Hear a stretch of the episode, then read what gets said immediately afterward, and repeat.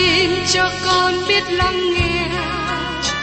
Lời ngài từng theo bước đời con. Xin cho con biết sẵn sàng chờ đợi và vẫn nghe theo chúa. Xin cho con biết sẵn sàng thực hành lời chúa đã truyền ban Hân hoan chào mừng quý vị đón nghe chương trình Tìm hiểu Thánh Kinh. Đây là một chương trình học kinh thánh liên tục và hệ thống trong thời gian 5 năm. Chúng ta sẽ lần lượt khảo sát từ sáng thế ký cho đến khải huyền. Mục sư tiến sĩ McKee là người được Chúa dùng để sáng lập và thực hiện chương trình này. Ông tin rằng lời của Đức Chúa Trời có khả năng đáp ứng mọi nhu cầu cho tất cả mọi người trên thế giới, không phân biệt chủng tộc, văn hóa, trình độ tuổi tác hay phái tính. Ước mong quý vị theo dõi liên tục và giới thiệu cho thân nhân bạn hữu cùng đón nghe.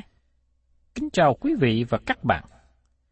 Trong hành trình tìm hiểu Thánh Kinh, hôm nay tôi cùng với quý vị đến một sách mới, đó là sách Judah. Học hỏi và tìm hiểu sách nhỏ Judah giống như làm việc trong mỏ vàng, bởi vì tất cả những cục vàng lớn đều có ở đây cho người tìm kiếm. Vì thế, tôi xin cùng quý vị tìm hiểu sách này với những điều học hỏi quý báu tốt lành. Trước nhất, chúng ta để ý đến tác giả. Tác giả của thư Juda là Juda. Đôi khi có vài nơi phiên âm là Juda. Juda được nói ở đây là em của Gia Cơ. Trong lời kỹ thuật của các sách tinh lành, có ba hay bốn người tên là Gia Cơ, và có ba người tên là Juda. Chúng ta được sự giúp đỡ để xác định tác giả của thư này bởi lời kỹ thuật của Matthew. Có phải Giêsu là con người thợ mộc chăng? Mẹ người có phải là Mary và anh em người là Gia-cơ, Joseph, Simon, Jude chăng? Trong sách Matthew đoạn 13 câu 55. Hai người trong số các em cùng mẹ với Chúa Giêsu là Gia-cơ, tác giả của thư Gia-cơ, và Jude là tác giả của thư Jude. Có hai người khác cũng có tên là Jude và họ ở trong nhóm 12 sứ đồ. Người được biết nhiều nhất là Judas Iscariot, một môn đồ phản Chúa Giêsu. Người khác có tên là Judah được nói cách khác biệt, như được kỹ thuật trong văn đoạn 14 câu 22. Judah chứ không phải là Iscariot thương Ngài rằng, lại Chúa, vì sao Chúa tỏ mình cho chúng tôi mà không tỏ mình cho thế gian? Phương cách mà ông được xác định là Judah là người không phải Juda Iscariot. Vì thế, chúng ta tin rằng tác giả thư này là Judah thứ ba mà Kinh Thánh đề cập đến. Judah này chính là em cùng mẹ với Chúa Giêsu. Xin lưu ý rằng, cả Gia Cơ và Judah đều không giới thiệu chính họ là em của Chúa Giêsu. Trong thư Gia Cơ, ông giới thiệu chính ông. Tôi tớ của Đức Chúa Trời và của Chúa Giêsu Christ. Và trong thư Jude giới thiệu về chính ông. Tôi tớ của Chúa Giêsu Christ và em Gia Cơ. Jude gọi chính ông là tôi tớ, có nghĩa là người nô lệ bị cầm giữ. Tại sao Gia Cơ và Jude không quảng bá chính họ có mối quan hệ quyết thống với Chúa Giêsu? Tôi nghĩ lý do đơn giản, bởi vì cả Gia Cơ và Jude không tin lời tuyên bố Giêsu là Messiah cho đến khi Chúa Giêsu sống lại từ kẻ chết. Chính sự sống lại của Ngài mới làm cho họ tin và xác quyết rằng Giêsu là đấng Messiah, như lời đã được công bố trước đó. Trước đó họ nghĩ Chúa Giêsu chỉ là một người hoạt động tôn giáo. Nhưng sau khi Chúa Giêsu sống lại, hai người em này mới tin nhận Ngài. Các bạn thấy rằng hai người em này sống và lớn lên chung một nhà đồng thời với Chúa Giêsu và không nhận biết Ngài. Tôi tin rằng trong Thi Thiên 69 nói đến tình cảnh Chúa Giêsu gánh chịu cô đơn và hiểu lầm trong những năm sinh sống lớn lên ở thành Nazareth. Các em của Chúa Giêsu nghĩ họ cùng lớn lên như Chúa Giêsu và họ không thật sự nhận biết Ngài trong thời gian đó. Như Phaolô đã diễn đạt ở trong Cô Đinh Tô Nhi, đoạn 5 câu 16. Bởi đó từ rài về sau, chúng tôi không theo xác thịt mà nhận biết ai nữa. Và dẫu chúng tôi từng theo xác thịt mà nhận biết Đấng Christ, song cũng chẳng còn nhận biết Ngài theo cách ấy đâu. Jude nhận biết Chúa Giêsu là Đấng Christ vinh hiển, chứ không phải nhận biết trong mối quan hệ anh em trong gia đình. Jude đến với Chúa Giêsu Christ như là tội nhân và tiếp nhận Ngài là Chúa cứu thế giống như mọi người khác đã tiếp nhận. Qua điều này, nó là câu trả lời tốt của Gia Cơ và Judea về thái độ mà nó xảy ra sau thời kỳ của các sứ đồ. Có một khoảng thời gian ngắn mà gia đình của Chúa Giêsu được tôn kính như là thánh nhân, là những người siêu nhiên, những người đặc biệt. Thật ra, họ không có siêu nhiên hơn ai. Họ cũng là con người, và họ cũng tiếp nhận Đấng Christ như các bạn và tôi đã đến với Ngài. Tôi luôn cảm nhận rằng những người theo tinh lành không có chú ý lắm về bà Mary. Bà là một người nữ tốt lành, tuyệt vời. Nó không phải là một việc ngẫu nhiên mà Đức Chúa Trời lựa chọn một người như bà để cưu mang Chúa Giêsu ra đời. Nhưng điều đó không có nghĩa rằng bà Mary được tôn cao hơn những người khác. Bà giữ lấy đúng địa vị của bà. Chính bà Elizabeth gọi Mary là người nữ được phước, chứ không gọi bà Mary là người nữ cao hơn những người nữ khác. Bà Mary cũng xưng nhận rằng bà cần đến Chúa cứu thế, như được nói ở trong sách Luca đoạn 1 câu 47. Vì thế, có một khoảng thời gian ngắn mà hội thánh tôn xưng gia đình của Chúa Giêsu lên vị trí cao, và điều này bị sự chống đối bởi Gia Cơ và Juda. Chính hai người này xưng nhận họ là tôi tớ của Chúa Giêsu. Điều kế tiếp chúng ta để ý và tìm hiểu thấy rằng thư Juda được viết vào khoảng năm 66 đến năm 69 sau công nguyên. Đề tài của thư Juda nói về điều gì? Đề tài của thư này nói đến sự bảo đảm trong ngày bội đạo. Jude cầm viết của sự hà hơi để viết một số đề tài hay lẽ thật liên hệ về tinh lành, về sự cứu rỗi của chúng ta. Juda có thể chọn đề tài sự công bình bởi đức tin, nhưng Phaolô đã viết điều này trong thư Roma. Ông có thể chọn và viết về đề tài sự phục sinh của Đấng Christ, nhưng Phaolô đã viết điều này trong thơ Corinto thứ nhất. Hai Juda có thể chọn giáo lý viết về sự phục qua, nhưng Phaolô đã viết điều này trong thư Corinto thứ nhì. Hai ông có thể chọn đề tài lớn nói về đức tin, nhưng Phaolô đã viết về điều này trong thư Galati. Hai ông có thể chọn đề tài nói về hội thánh là thân thể của Đấng Christ, nhưng Phaolô đã nói về điều đó trong thư Ephesos. Jude cũng có thể chọn đề tài nói về thân vị của Đấng Christ. Nhưng Phaolô đã viết về điều này trong thư Colosse. Jude cũng có thể chọn về đề tài nói về thầy tế lễ thượng phẩm, nhưng tác giả Hebrew đã viết điều này. Hai ông có thể chọn đề tài nói về sự thông công, nhưng sứ đồ văn đã viết sau đó. Vì thế, Thánh Linh của Đức Chúa Trời đã hướng dẫn Jude viết một đề tài khác hơn là đề tài đề cập về giáo lý. Đức Thánh Linh của Đức Chúa Trời đã hướng dẫn Jude đi đến mục tiêu này. Đề tài của Jude là sự bội đạo sắp đến. ông cho chúng ta một điều rất có giá trị về sự bội đạo. Ông trình bày chúng ta một cách cảm động. Juda treo cái đèn đỏ lên, ở một đoạn đường công nguy hiểm của hội thánh. Đấng Christ đang đi. Juda diễn tả bằng những từ ngữ sáng chói với những lời nói về tình trạng đáng kinh sợ sẽ xảy đến trong tương lai. Thư nhỏ Juda giống như một cái chuông báo động. Sự bội đạo đã xảy ra trong hội thánh. Họ lẻn vào cửa của hội thánh cách nhẹ nhàng và không ai để ý. Thư nhỏ Juda giống như một trái bom nguyên tử.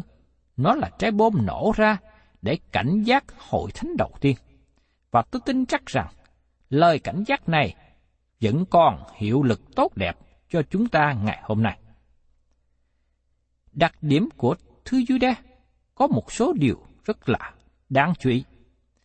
Chỉ có Juda cho chúng ta lời kỹ thuật trong Kinh Thánh liên hệ đến sự tranh giành của Satan với thiên sứ trưởng Michel về sát môi xe. Đây là một phân đoạn Kinh Thánh rất nổi bật.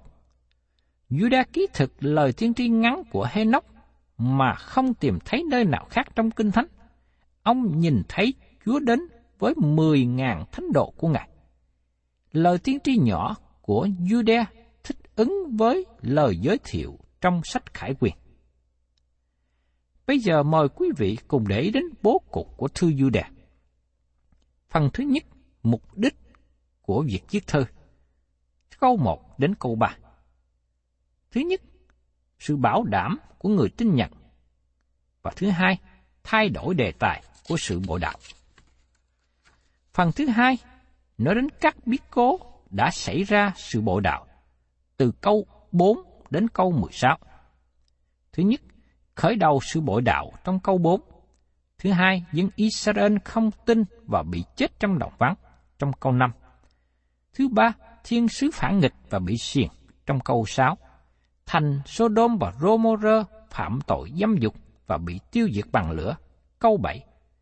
Các thầy thông giáo bội đạo được xác nhận trong câu 8 đến 10. Thứ sáu, thí dụ về sự bội đạo của các in Balaam và Kore, câu 11.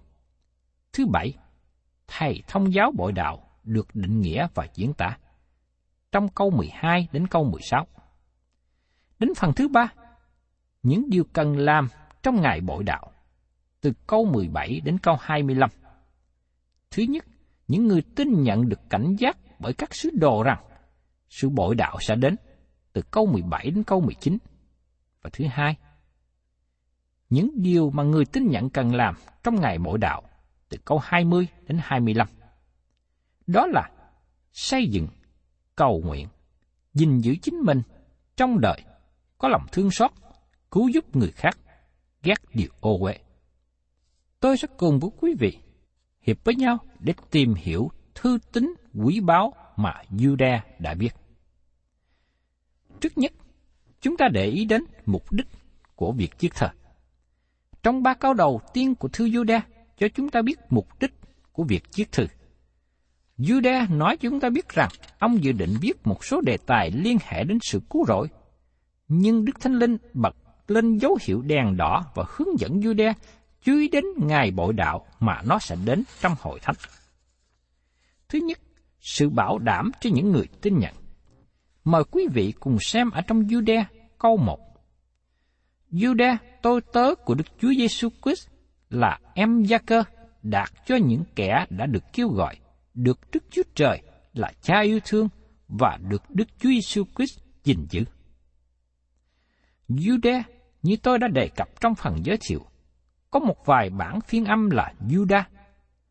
Trong tăng ước có ba người mang tên là Jude, nhưng chúng ta có những bằng chứng tốt để xác định tác giả của thư này là em cùng mẹ với Chúa Giêsu. Jude xin nhận chính ông là tôi tớ của Đức Chúa Jesus Christ. Từ ngữ tôi tớ có nghĩa là người nô lệ, bị cầm giữ, bị ràng buộc. Jude không có công bố rằng ông có mối quan hệ về quyết thống với Chúa Giêsu. Điều này có thể dằn xuống một quan niệm nổi lên trong hội thánh đầu tiên lúc bấy giờ. Trong thời gian sau các sứ đồ, gia đình của Chúa Giêsu được sự tôn kính hơn những người khác bởi lẽ người ta cho rằng họ là những người siêu phàm. Tiến sĩ Marvin Vincent một học giả nổi tiếng về Hy Lạp có lời bình luận như sau. Judah không có nói về mối quan hệ trong gia đình của ông với Chúa Giêsu, bởi vì mối quan hệ tự nhiên này, trong ý nghĩ của ông được đặt ở mức thấp hơn mối quan hệ thuộc linh. Với thái độ này, thích ứng với hoàn cảnh của thế hệ sau này, khi người ta chú tâm về mối quan hệ trên đất của Chúa Giêsu. Judas xác nhận ông là em của Gia Cơ. Như chúng ta đã nói trong phần giới thiệu, đó là phương cách mà Judah xác nhận về chính ông. Cả Gia Cơ và Judah là em cùng mẹ với Chúa Giêsu. Gia Cơ là tác giả của thư Gia Cơ. Gia Cơ được đề cập bởi sứ đồ Phaolô là một trong những cột trụ của hội thánh ở Jerusalem. Judah gửi cho những người đã được kêu gọi bởi Đức Chúa Trời. Có một số học giả Hy Lạp cho rằng, trong câu nói cho những người được yêu thương bởi Đức Chúa Trời. Nó trở nên quý báu hơn trong lòng chúng ta khi chúng ta biết rằng mình được yêu thương và quý mến bởi Đức Chúa Trời. Đây là lời kinh thánh tuyệt vời. Chúng ta được yêu thương bởi Đức Chúa Cha và được gìn giữ bởi Chúa Giêsu Christ. Có một vài từ ngữ trong câu này mà tôi cần đề cập đến bởi vì chúng nó quan trọng cho chúng ta hiểu. Chữ thứ nhất là gìn giữ. Đây là chữ căn bản trong sách Juda. Sách này trình bày về sự bội đạo mà chúng ta thấy nó không trình bày ở nơi nào khác. Nó là điều kinh sợ. Juda không viết để làm cho chúng ta kinh sợ. Ông muốn cho chúng ta thấy rõ ràng. Juda cũng không viết để cho chúng ta biết một hình ảnh, một số tin tức, nhưng ông cho chúng ta bối cảnh để chúng ta có sự bảo đảm trong ngày bội đạo. Jude dùng từ ngữ gìn giữ bốn lần họ được gìn giữ trong Chúa Giêsu. Đức Chúa Trời là đấng gìn giữ. Xin chú ý đến câu 21 nói rằng, hãy giữ mình trong sự yêu mến Đức Chúa Trời. Và trong câu 24 nói rằng, nguyên đấng có thể gìn giữ anh em khỏi giáp phạm. Các bạn có thể gọi nó là điều gì các bạn muốn, nhưng nó cho các bạn sự bảo đảm và sự cứu rỗi đến cho những người tin Chúa Giêsu, ngay cả ở trong những ngày đen tối của sự bội đạo. Như các bạn thấy, các bạn và tôi hiện đang sống trong thời kỳ bội đạo.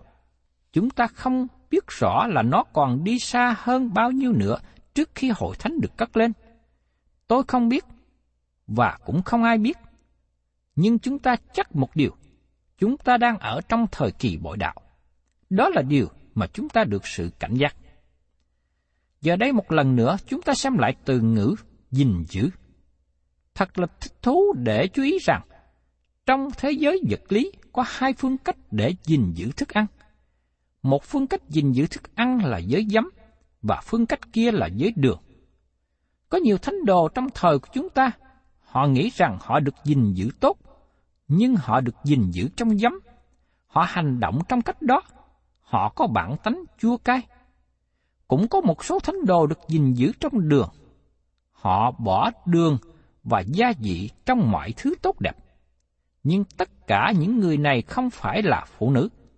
Ngay cả những người này hình như được gìn giữ trong giấm, được gìn giữ bởi ân điển của Đức Chúa Trời. Sứ đồ văn nói chúng ta trong sách Khải Quyền, họ thắng hơn sa tăng bởi quyết của chương con.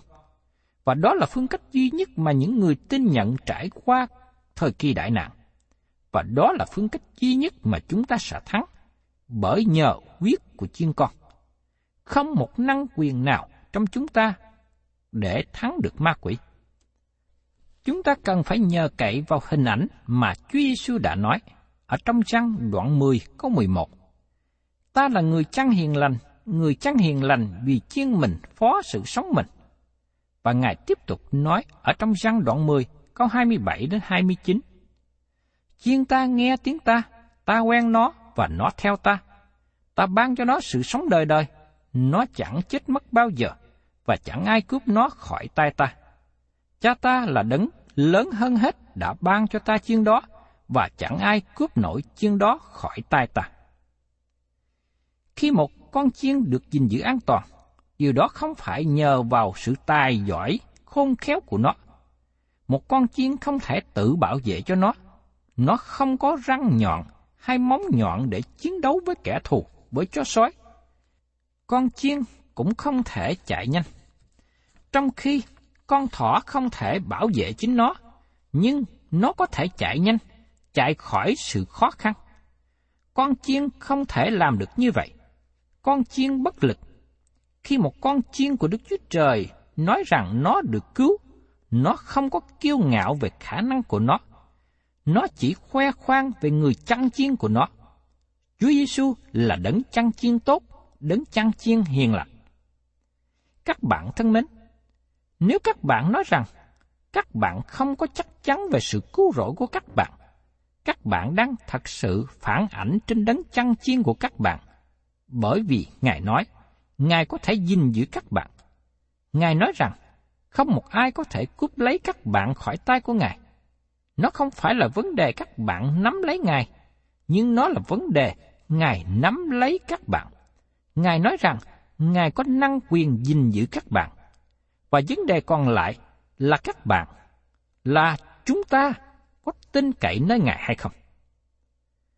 Các bạn thấy rằng sự cứu rỗi nương cậy trên lời của Đức Chúa Trời, và vấn đề còn lại là các bạn có tin Ngài hay không? Sự bảo đảm về sự cứu rỗi nương cậy trên điều đó, bởi vì Ngài làm rất rõ ràng, các bạn có sự cứu rỗi chắc chắn. Tại đây trong thư Jude, chúng ta được trình bày về ngày đen tối của sự bội đạo, và Đức Chúa Trời vẫn còn nói rằng Ngài có quyền năng gìn giữ những người thuộc về Ngài. Chúng ta không những được gìn giữ trong Chúa Giêsu Christ, được an toàn trong Ngài, nhưng chúng ta cũng được kêu gọi. Từng ngữ kêu gọi như được sử dụng trong Kinh Thánh không phải chỉ là lời mời được ban ra, nhưng nó là lời mời được ban ra và được chấp nhận, được làm cho hiện thực bởi Đức Thánh Linh của Đức Chúa Trời. Tôi xin trích dẫn lời của sứ đồ Phaolô viết ở trong Corinto thứ nhất đoạn 1, câu 22 đến 24.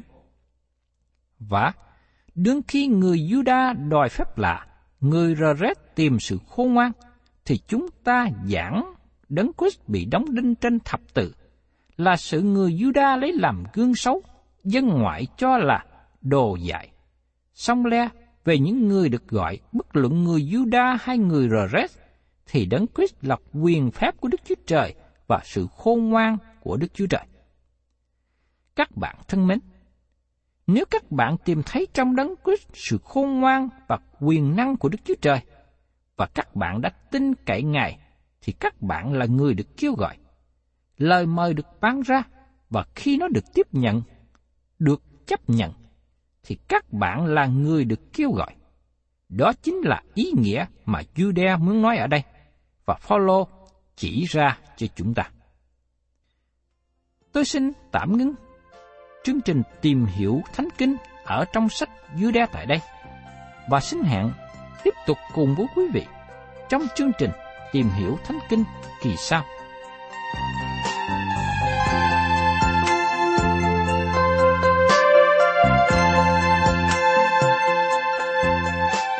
Cảm ơn quý vị đã đón nghe chương trình Tìm hiểu Thánh Kinh. Nếu quý vị muốn có loạt bài này, xin liên lạc với chúng tôi theo địa chỉ sẽ được đọc vào cuối chương trình. Kính chào quý thính giả.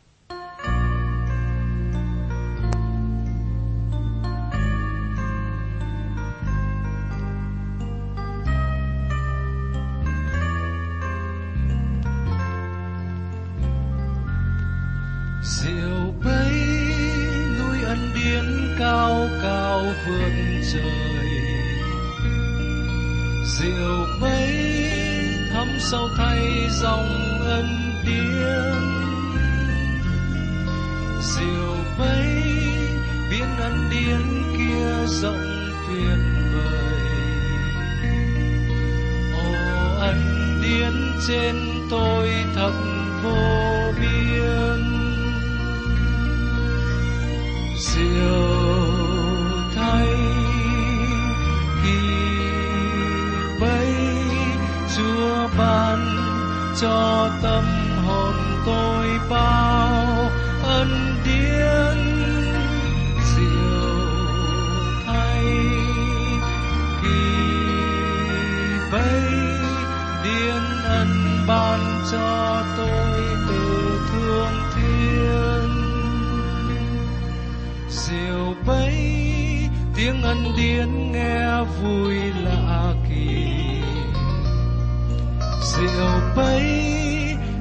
ai muôn chung ân điển diệu bấy bấy ân điển đâu công lao gì. Nhờ ân điển tôi được chuồng bình yên. Diệu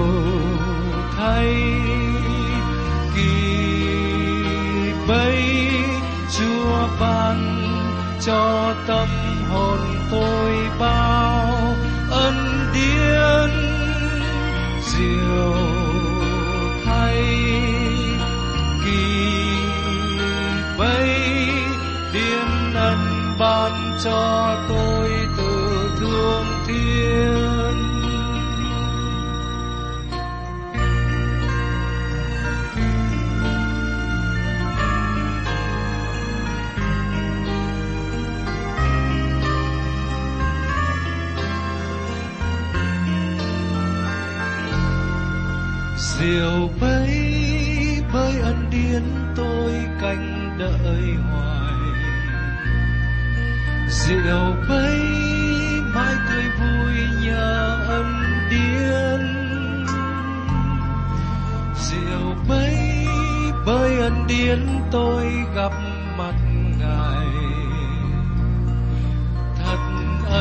Điển xui tôi ngợi trương thiên.